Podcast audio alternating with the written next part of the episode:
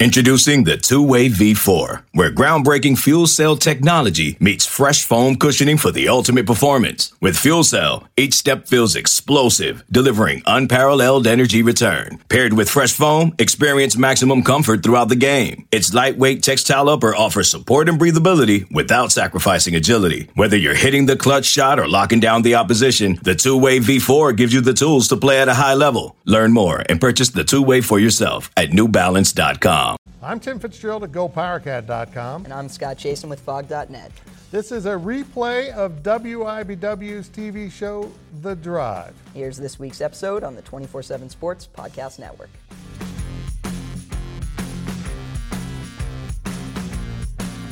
Good evening, Wildcat and Jayhawk fans, and welcome to The Drive, sponsored by Briggs Auto Group. I am Tim Fitzgerald at GoPowerCat.com, and the man across the studio for me is Scott Chasen of Phog.net.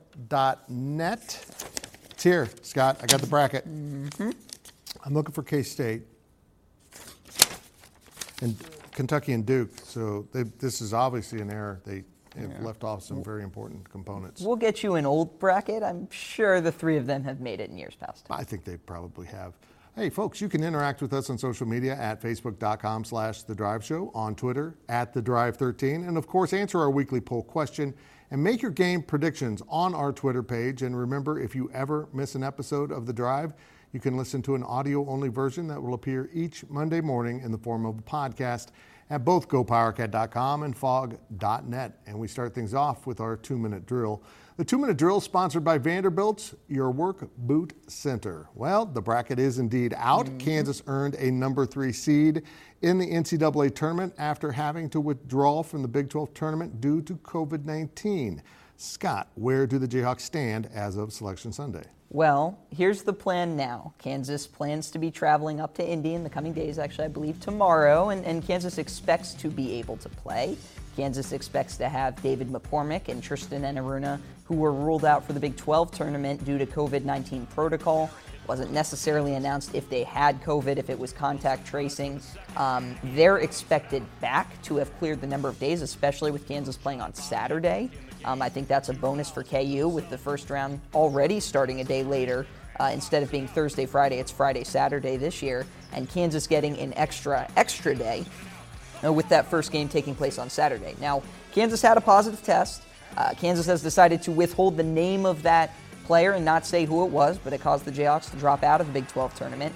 Uh, and that player will not be back uh, for the first two games. So, no matter who that is, that obviously changes Kansas uh, in a pretty substantive way. If it's one of your wing guys, if it's a Christian Braun, if it's a Jalen Wilson, um, those are really important minutes, especially not knowing how rusty David McCormack will be. Jalen Wilson, in particular, that's a guy who's played the five spot for Kansas. That's a guy who's been the leading rebounder for Kansas. So you know, he in particular would be a tough one to, to be without. Now, obviously, you don't want to speculate on who it is, but you would think it's probably not Marcus Garrett uh, or Ochai Agbaji because they both spoke to the media today. So that, that's a pretty good starting point to go off of. And hey, those are probably two of the most, you know, two of the three most important players on the team. So obviously, the Jayhawks will enjoy uh, having them, having them be available for uh, those first couple games. And Fitz, we'll talk about some bracket matchups here, but Kansas is in a bracket with good big men Kansas is in a bracket with some great offenses. Kansas is in a bracket uh, with some great teams. The Jayhawks ended ended the year red hot. I think they won eight of nine, four of those being ranked wins. They beat Oklahoma.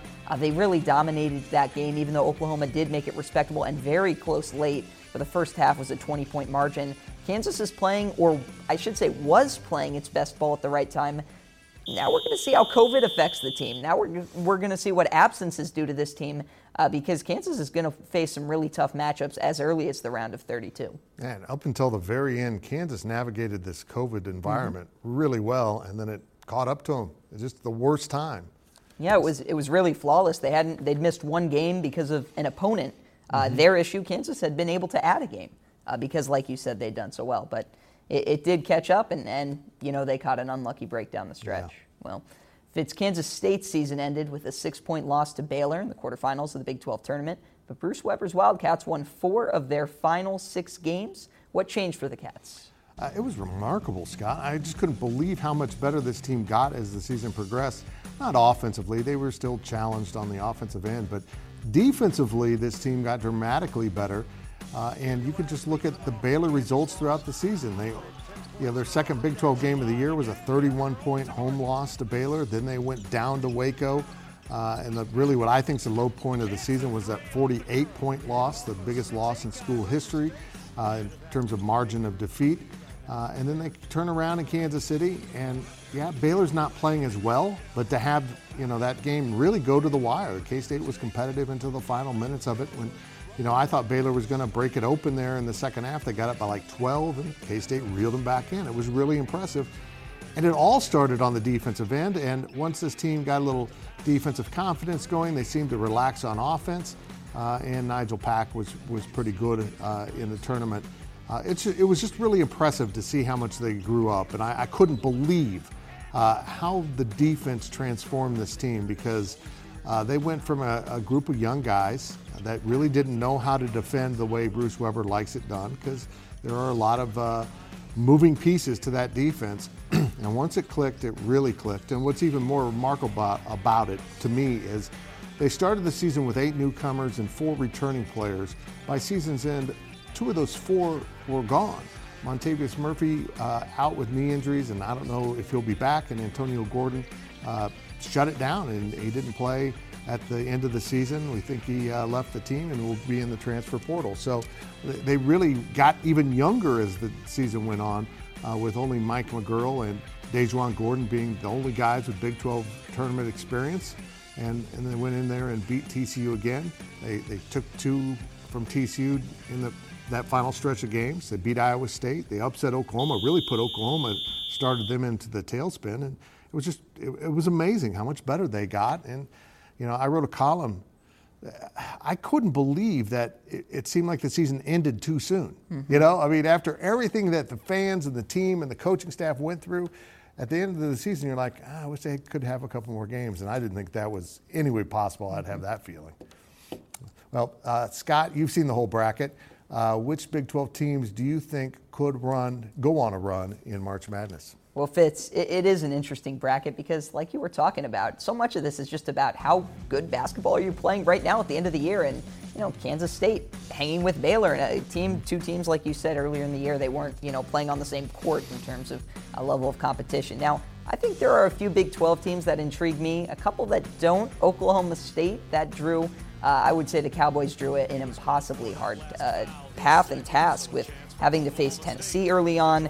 Uh, and then, you know, okay, you get by Tennessee, you get rewarded with Illinois, who's probably playing as good or better than anyone in the nation not named Gonzaga. Now, Texas, who won the Big 12 tournament, that's a really interesting team to me because of their matchups as the three seed. I'm not sure Alabama um, will have necessarily seen the quality, size, and athletes and veterans, uh, veteran play um, that Texas can throw at them.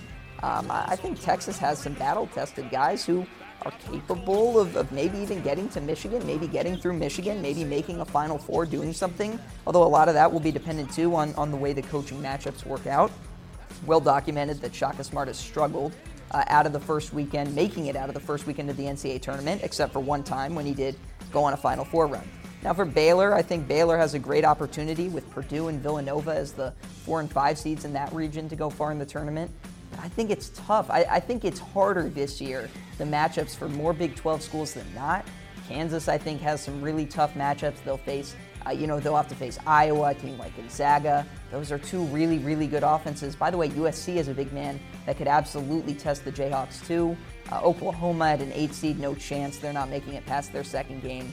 So, you know, some good for the Big 12. I think Texas is probably the team that was seeded most favorably. Maybe Texas Tech can go on a run, but not a lot of great options, Fitz, if you're picking Big 12 routes. Yeah, I, I didn't think the committee did the Big 12 many favorites. I thought Oklahoma State was kind of low at a four. They were playing as well as anyone in the country by season's end.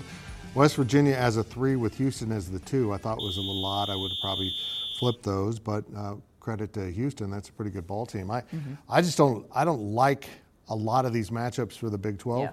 And uh, I think Gonzaga, uh, you know, Kansas and Oklahoma are in that bracket, that region with them. And I think Gonzaga's got a, a pass to the Final Four. If Gonzaga can't win this, you know, this bracket, uh, then we're overvaluing them. Mm-hmm. I think we just are. Yeah. Now, a quick look at your poll question results. The poll questions are brought to you by Midland Exterior. Exteriors love the home you live in. Call today for a free estimate. Well, last week's question was who wins the Big 12 tournament? And for mm. at least 83% of you, you might have got this one hmm. wrong. Baylor had 50%, Kansas 27%, West Virginia 5%. Another Big 12 team at 18%. Let's pretend that everyone in there said Texas. Yeah, yeah, good enough. I wouldn't have picked Texas in that. This week's question is Will a Big 12 team reach the Final Four? And we have a variety of answers for you. A, yes, but only one. B, yes, more than one, which means up to seven, I think. Scott. Yeah, something. Like uh, C, no. That's pretty self-explanatory right there. Vote on our Twitter page at the Drive 13. Well, that will do it for this half of the two-minute drill, but we will be right back with more on KU and K-State on the Drive.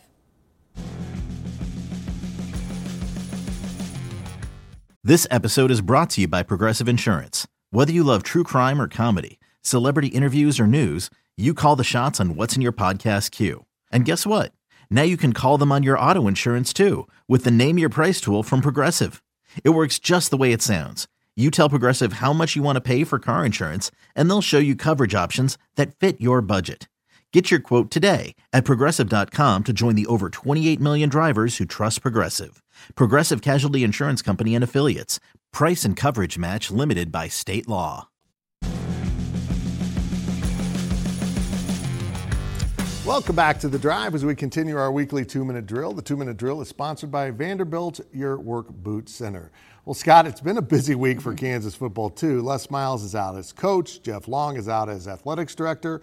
What's the status of the searches to fill those positions? Well, Fitz, I'll try and sum it up quickly here. Kansas is going to hire an athletic director first. That's kind of the plan to navigate through these next two, three weeks and then decide what to do with the coaching position. Now, both the AD spot and the coaching job for Kansas, it's a little bit more attractive than I think a lot of people realize and might think in terms of the interest that's already growing. And the reason why is the guy you see on the screen, Les Miles, obviously the ending was not good. The accusations that came from his time at LSU, not good. But what he did do is torpedo his career record for two seasons by committing to a full high school rebuild. So whoever Kansas hires this time around, as compared to two years earlier, will have the added benefit of having 50 high school recruits in the program as compared to maybe JUCO players, maybe much more of a scholarship deficit.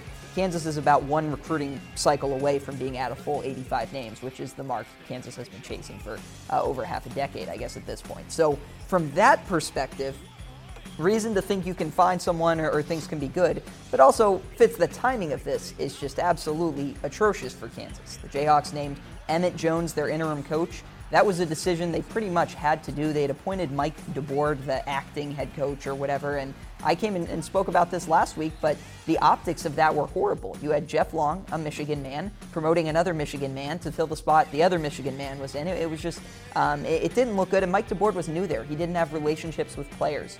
When I talk about scholarship numbers and, the status of these searches, it's paramount to, to note that whoever Kansas hires, this is a tipping point for the Kansas football program, for the Kansas athletic department. If this hire goes poorly, you could see a bunch of players leave, and, and the program could be right back in that situation they were before Les Miles was hired, maybe sometime in the David Beaty era, with horrible scholarship numbers. If they nail it, if they keep everyone around and have another big recruiting class, well, all of a sudden you're talking about being at 85 names and competing. So whatever they do, they got to get it right. Fitz athletic director first, coach next. There's been interest in both. A couple names: Terry Mohajir, Banks Floodman. I think there will be some interest in both positions, but they have to get it right. It's very important yeah. right now. A lot of stuff going on at KU. We could do a whole show on that, actually. busy week, busy mm-hmm. week. Well, following K State's loss to Baylor, Bruce Weber was asked about rumors of his possible retirement. Fitz, what are you hearing about this? This is really interesting because Bruce said uh, he doesn't know where this came from, where this talk came from. Um, and, it really had stayed off social media We've been hearing about this for quite a while, and we addressed it at Go for our subscribers. So there was a lot of moving parts to this, but it was actually a reporter covering Maryland sports. Huh? That tweeted out he's hearing Bruce Weber will retire. Well, Bruce said that's news to me.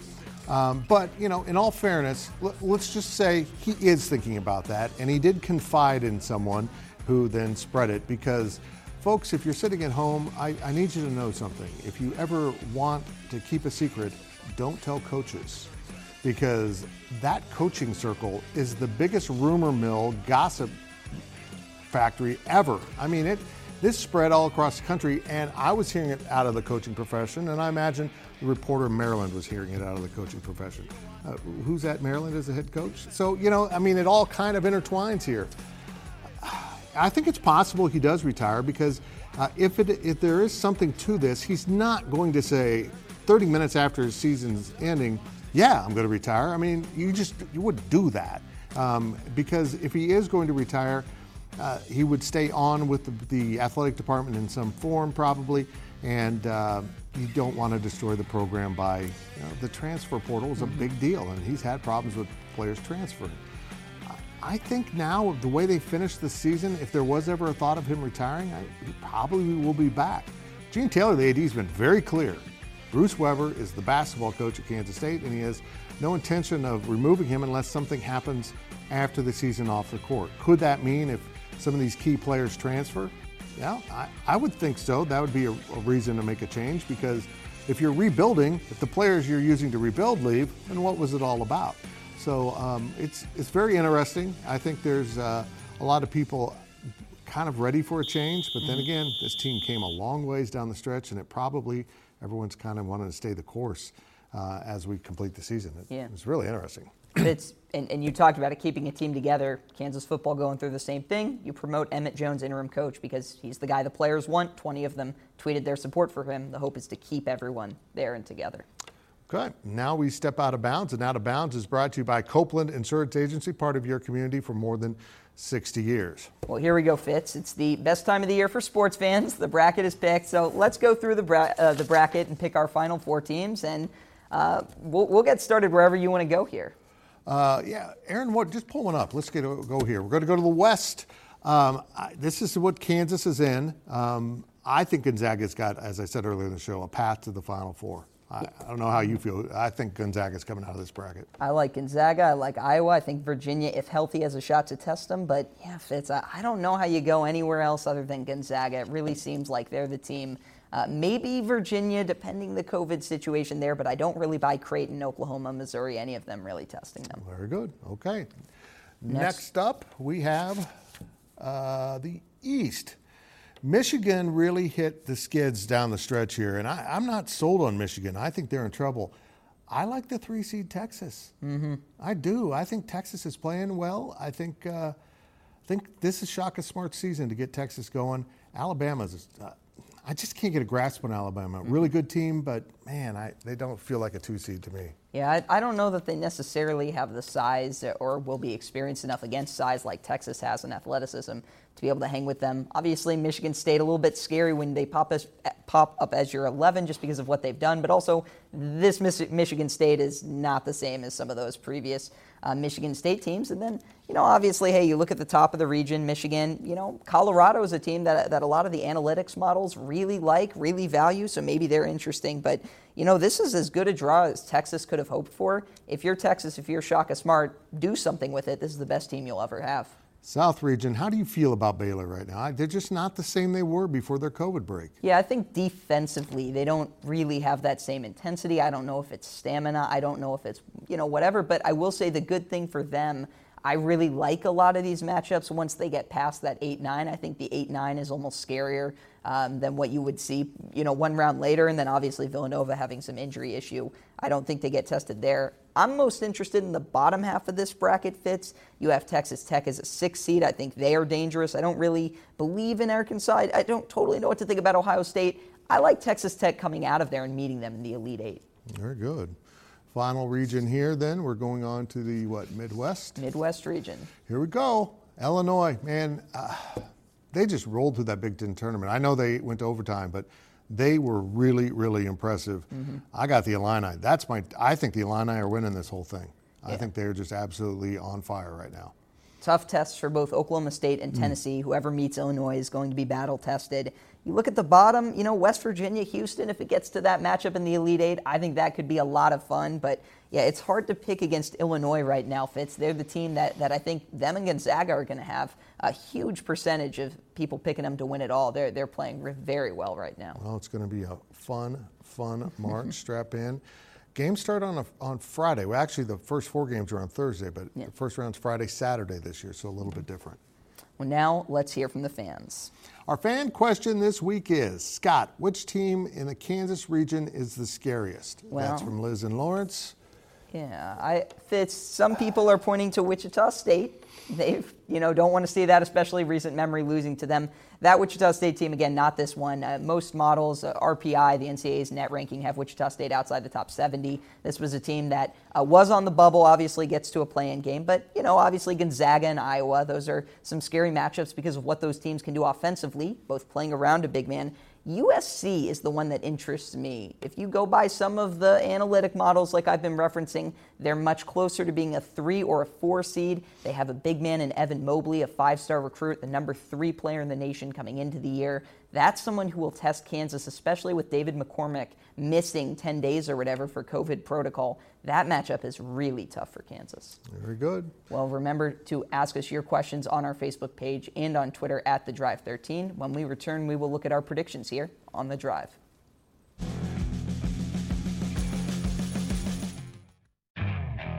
Okay, picture this. It's Friday afternoon when a thought hits you. I can spend another weekend doing the same old whatever, or I can hop into my all new Hyundai Santa Fe and hit the road. With available H-track all wheel drive, and three row seating, my whole family can head deep into the wild. Conquer the weekend in the all new Hyundai Santa Fe. Visit HyundaiUSA.com or call 562 for more details. Hyundai, there's joy in every journey.